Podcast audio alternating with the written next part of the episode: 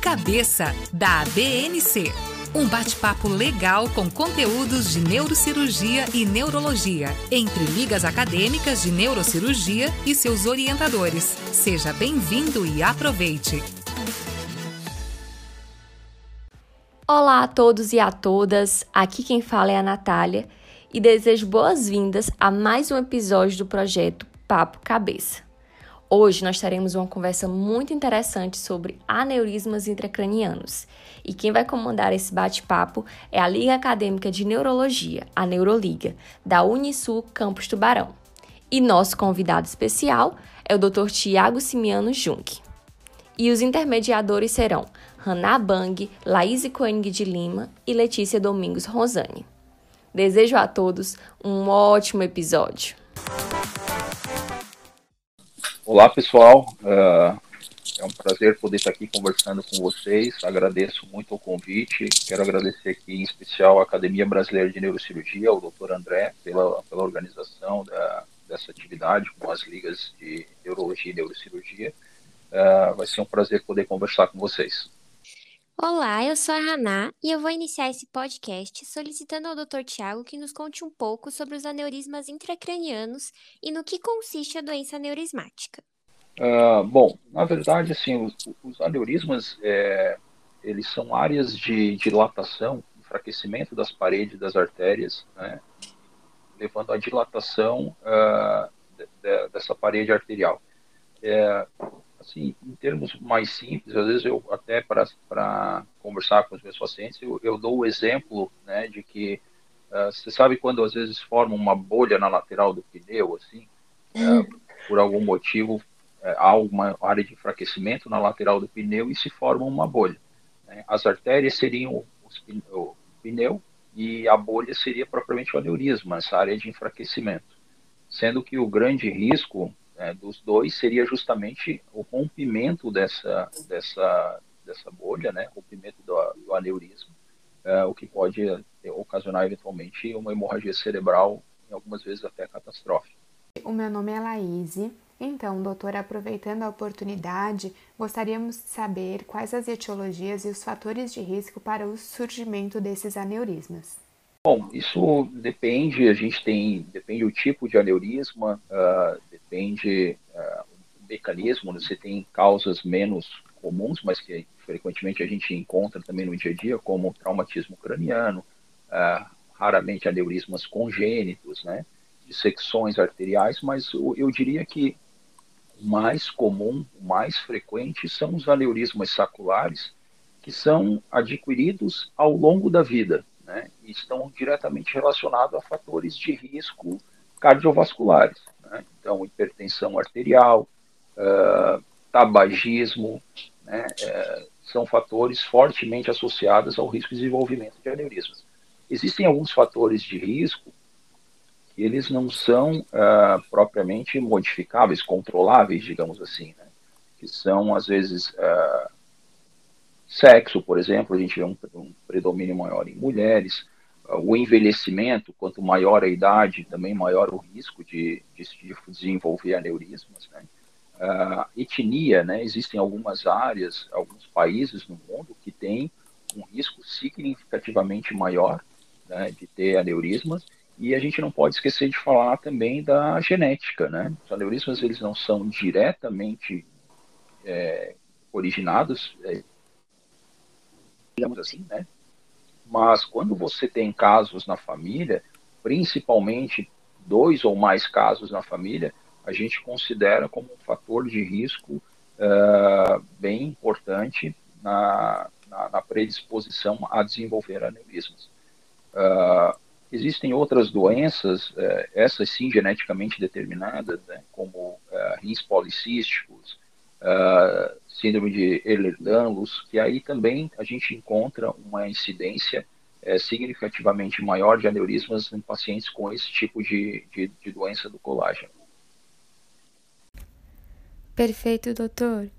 Agora, Letícia falando, e primeiro eu gostaria de dizer que que coincidência, que honra estar aqui com o senhor hoje, falando de aneurismas intracranianos, porque a primeira neurocirurgia que eu tive o prazer de acompanhar foi com o senhor e com o Dr. Marcos, que inclusive era o tratamento convencional de um aneurisma roto.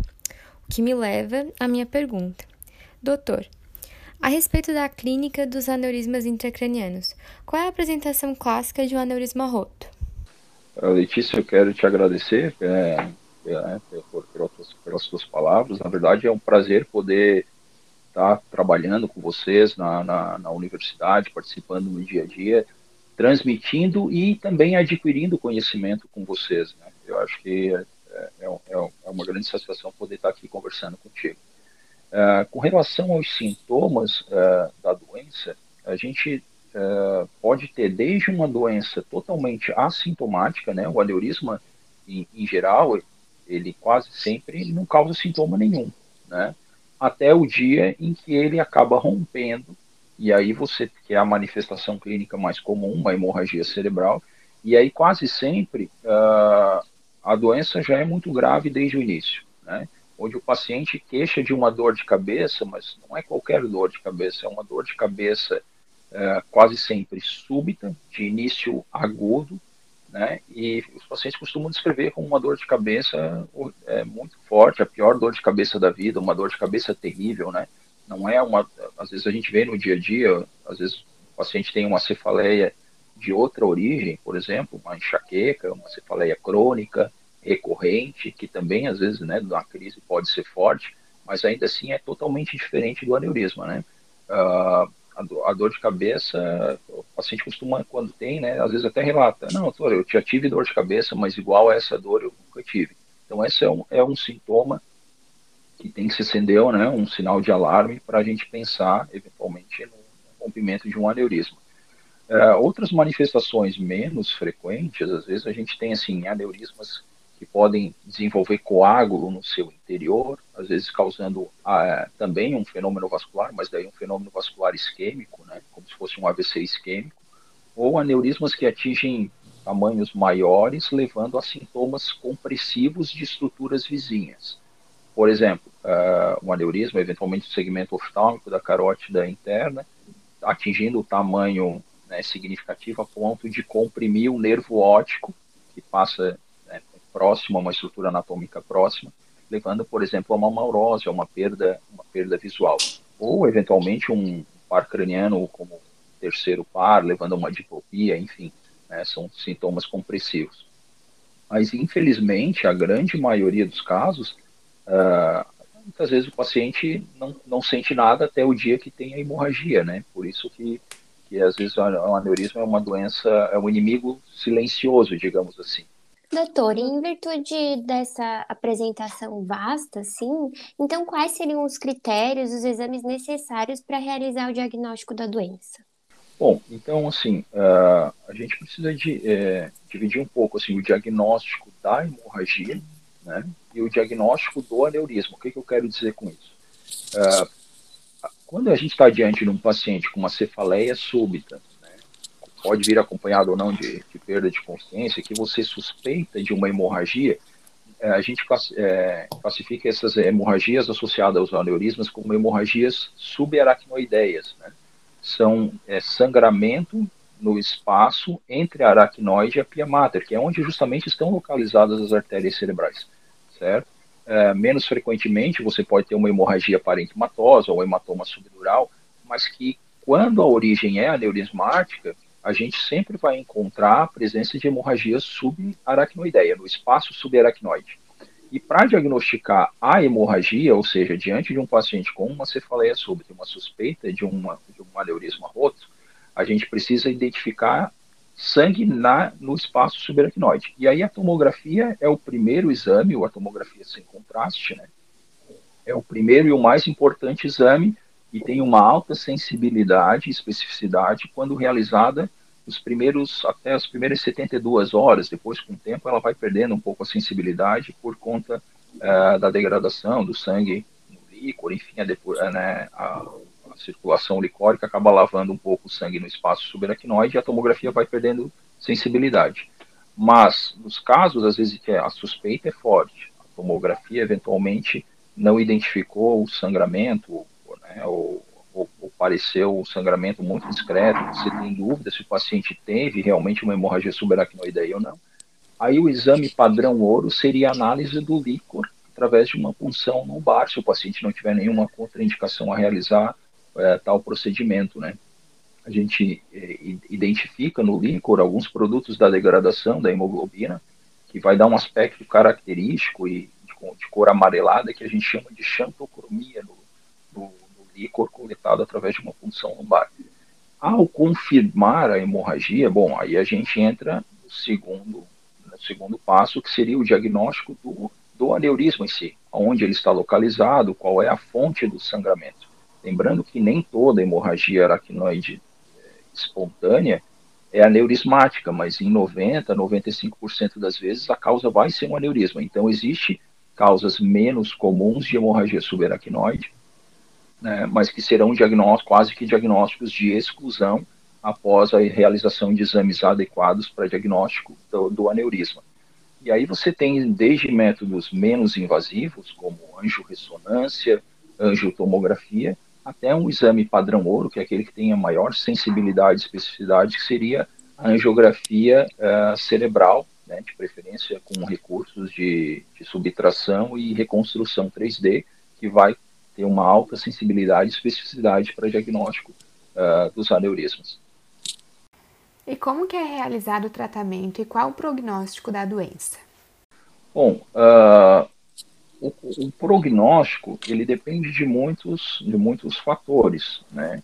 Entre os, os mais importantes, né, a gente tem que lembrar que é, o estado é, de apresentação do paciente é muito importante. A gente costuma classificar uh, a, manifestação clínica inicial conforme a escala que vocês devem, devem lembrar, que é a escala de Hunt-Hess.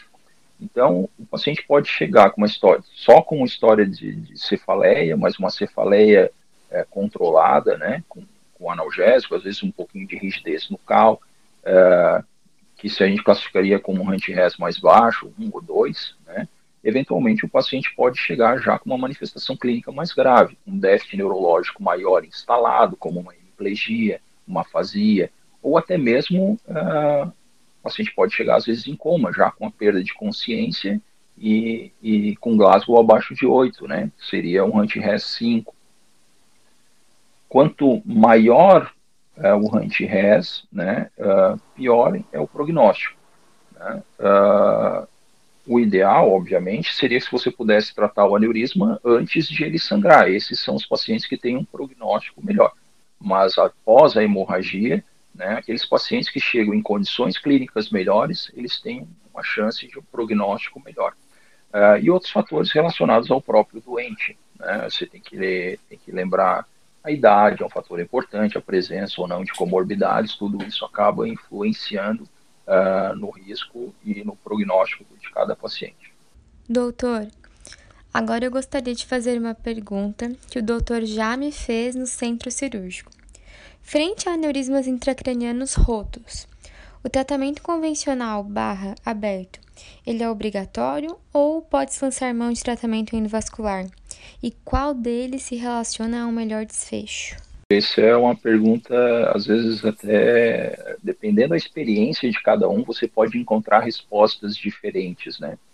É, às vezes algum cirurgião vai se vai se né, tá mais familiarizado com uma técnica ou com a outra, mas no geral, né, eu acho que existem evidências que, que para o aneurisma roto, aquele aneurisma que é diagnosticado após o sangramento, a gente já tem vários trabalhos que, que apontam que, no geral, né, se nós formos tirar uma média estatística, uh, o tratamento endovascular ele acaba tendo uh, um resultado funcional uh, melhor do que o tratamento cirúrgico, microcirúrgico convencional. Né? mas, é, claro, é, como eu falei, vai depender do como o paciente se apresenta, da experiência de cada serviço.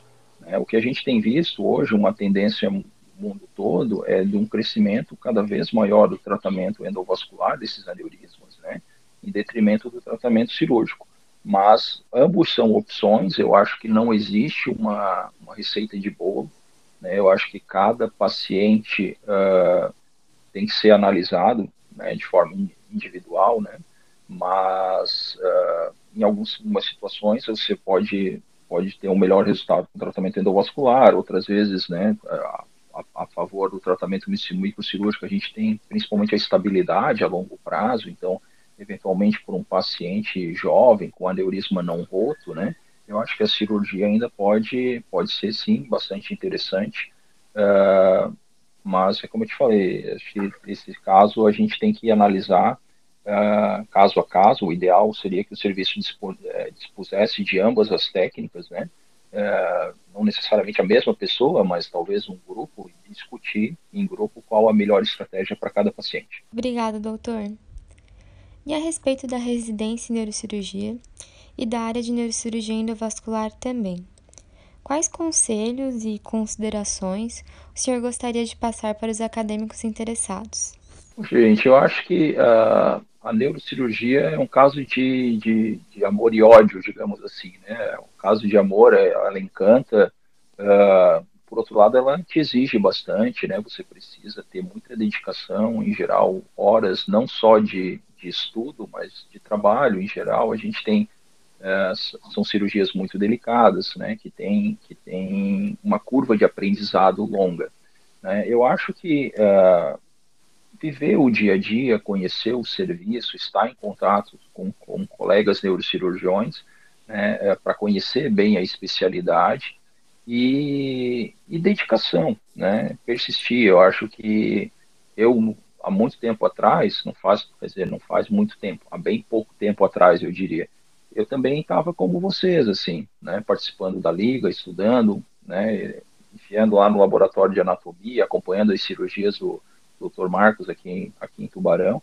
E, e aos poucos a gente acabou uh, né, se dedicando mais e se identificando com a especialidade e que nos trouxe aqui hoje. Eu me sinto muito realizado né, hoje poder olhar para trás, ver tudo o que, que eu pude aprender, o que eu pude conhecer e as pessoas que eu pude ajudar, assim como eu estava na época né, de vocês, né, admirando. Hoje a gente consegue também em algumas situações uh, ajudar as, né, as, pessoas que precisam.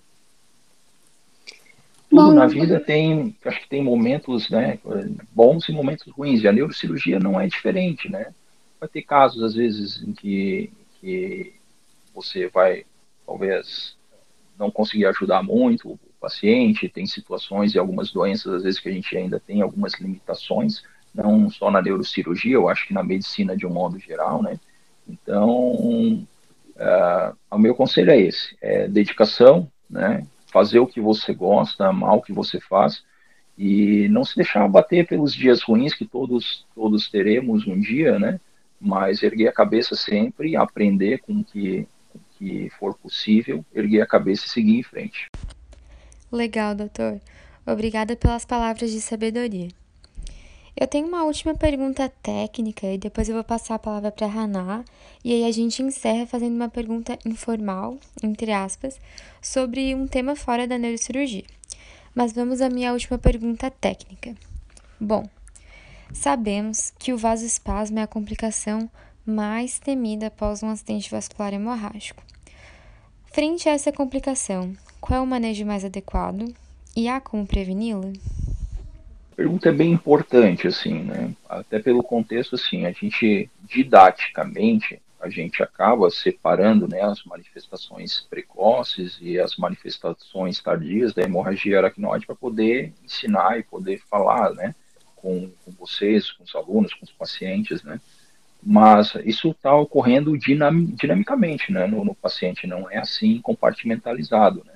Uh, então a gente fala nas complicações tardias, né, sem dúvida nenhuma, é, acho que o vasoespasmo, a, a isquemia cerebral tardia é uma das mais importantes porque é uma causa extremamente significativa de morbidade para o paciente.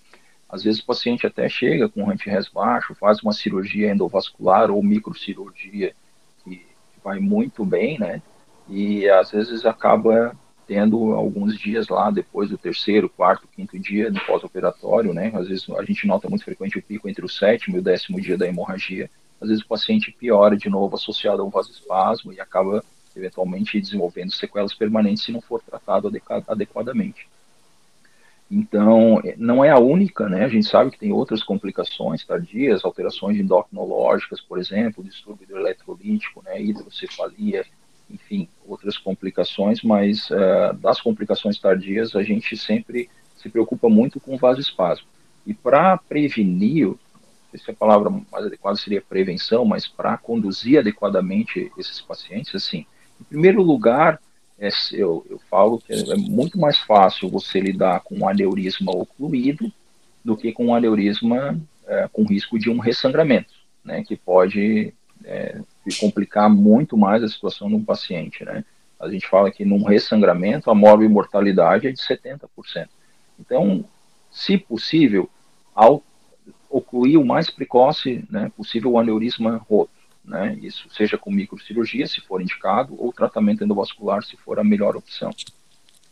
E a partir daí, com aneurisma ocluído, aí é bom, é importante você controlar bem a pressão arterial. Nessa fase aguda, a gente costuma aceitar níveis pressóricos mais altos, né, de preferência acima de uma sistólica, né, acima de 160, uma PA de 160 por 100, por exemplo, milímetros de HG, seria uma boa pressão arterial para tentar diminuir o risco né, de, de o paciente desenvolver uma isquemia cerebral tardia. Né? Algumas medicações, elas cientificamente são estudadas e comprovadas que têm um efeito neuroprotetor também na isquemia cerebral tardia, e a mais conhecida e utilizada, de, utilizadas, é, utilizada hoje em dia é a nimodipina, né, através de um estudo britânico que mostrou que se for iniciada nas primeiras 96 horas da hemorragia, o resultado funcional do paciente ao final do tratamento tende a ser melhor, né? o risco de sequelas associado à isquemia cerebral tardia é menor uh, se é, nos pacientes que usaram a medicação do que dos que não usaram. Fora isso, a gente tem outras medicações em estudo, mas nenhuma delas ainda com um nível assim 1A de evidência, assim, como algumas estatinas, né, foram estudadas, mostrando também um pouco de benefício com relação à, à redução do risco de vasoespasmo, mas ao contrário da limodipina, não se comprovou o, a melhora funcional desses pacientes ao final do tratamento. Né? Uh, diagnosticar precocemente, uma vez instalado o vasoespasmo, né, os sintomas neurológicos, é importantíssimo o diagnóstico precoce, né? Porque se, se o paciente só com a hipertensão arterial, né, uma, uma euvolemia, né, o paciente não conseguir melhorar dos, dos, sintomas, né, é muito importante que esse paciente tenha um acesso ao tratamento endovascular, nesse caso, para angioplastia, né, você coloca um balão na artéria no segmento que está com redução do calibre, né, e ao inflar o balão você acaba quebrando um pouco as fibras de colágeno na parede da artéria, fazendo com que o paciente tenha uma melhora é, evidente do vasoespasmo e principalmente duradoura né, com relação a, a, esse estreitamento arterial. Outras opções, como medidas farmacológicas, né, elas têm a sua utilidade, principalmente no vasoespasmo de pequenas artérias da circulação mais distal cerebral, né, mas para vasoespasmo proximal elas têm uma ação um pouco limitada, porque elas costumam ter uma melhora naquele momento, mas o efeito dela é fugaz. Então, às vezes, o paciente tem mais risco de, de, de recidiva depois dos sintomas e do vasoespasmo, né? Então, eu acho que diagnosticar precoce, se tiver acesso o quanto antes ao serviço endovascular para tratamento com angioplastia, é fundamental para minimizar o risco de sequela desses pacientes. Então, agora uma pergunta um pouquinho mais informal. A gente gostaria de saber, quando o senhor não está trabalhando, o que gosta de fazer no seu tempo livre? Bom, gente, isso uh, acho que talvez para mim e para muitos também, né? Acho que quando a gente não está na correria do dia a dia, do trabalho, né? A gente tá, quer sempre estar tá no nosso porto seguro, né? E o meu caso é estar tá perto da minha família mesmo, né? Meu filho, esposa, pai, mãe. Então, quanto mais a gente pode estar é, tá perto das pessoas que a gente gosta, é ali que a gente recarrega as baterias, né? Uh, é importante quem né, não não não só o neurocirurgião, mas todo mundo, né, deveria ter um, uma atividade física regular. Eu procuro fazer o frequente, não tão frequente quanto eu deveria, digamos assim, mas uma atividade física é, é uma coisa que traz bastante satisfação e prazer nos horários livres também. Mas o que eu mais gosto de fazer é estar com a minha família. Com certeza, doutor. Então, para finalizar, em nome da Neuroliga de Tubarão, nós gostaríamos de agradecer imensamente a oportunidade de participar do Papo Cabeça. Esse projeto incrível, idealizado com tanto carinho pelo Dr. André Giacomelli e pela ABNC. Agradecemos também a presença e a disponibilidade do Dr. Tiago Jung em estar aqui hoje, esclarecendo as nossas dúvidas, colaborando com a nossa vida acadêmica e compartilhando o dia a dia de sua profissão. Muito obrigada. Obrigado, pessoal, e até logo. Bom, pessoal, chegamos ao fim de mais um episódio. Tenho certeza que foi bastante proveitoso. Que bate-papo legal, hein? Mas não fiquem tristes porque não acabou. Próxima semana nós estaremos aqui com mais um episódio e o tema será malformações arteriovenosas encefálicas, com a LANC da UNESCO. Então, fiquem ligadinhos porque próxima semana tem mais, hein? Essa foi a edição da semana do Papo Cabeça ABNC. Fique ligado, todas as terças um novo episódio. Até a próxima. Apoio Hospital INPE.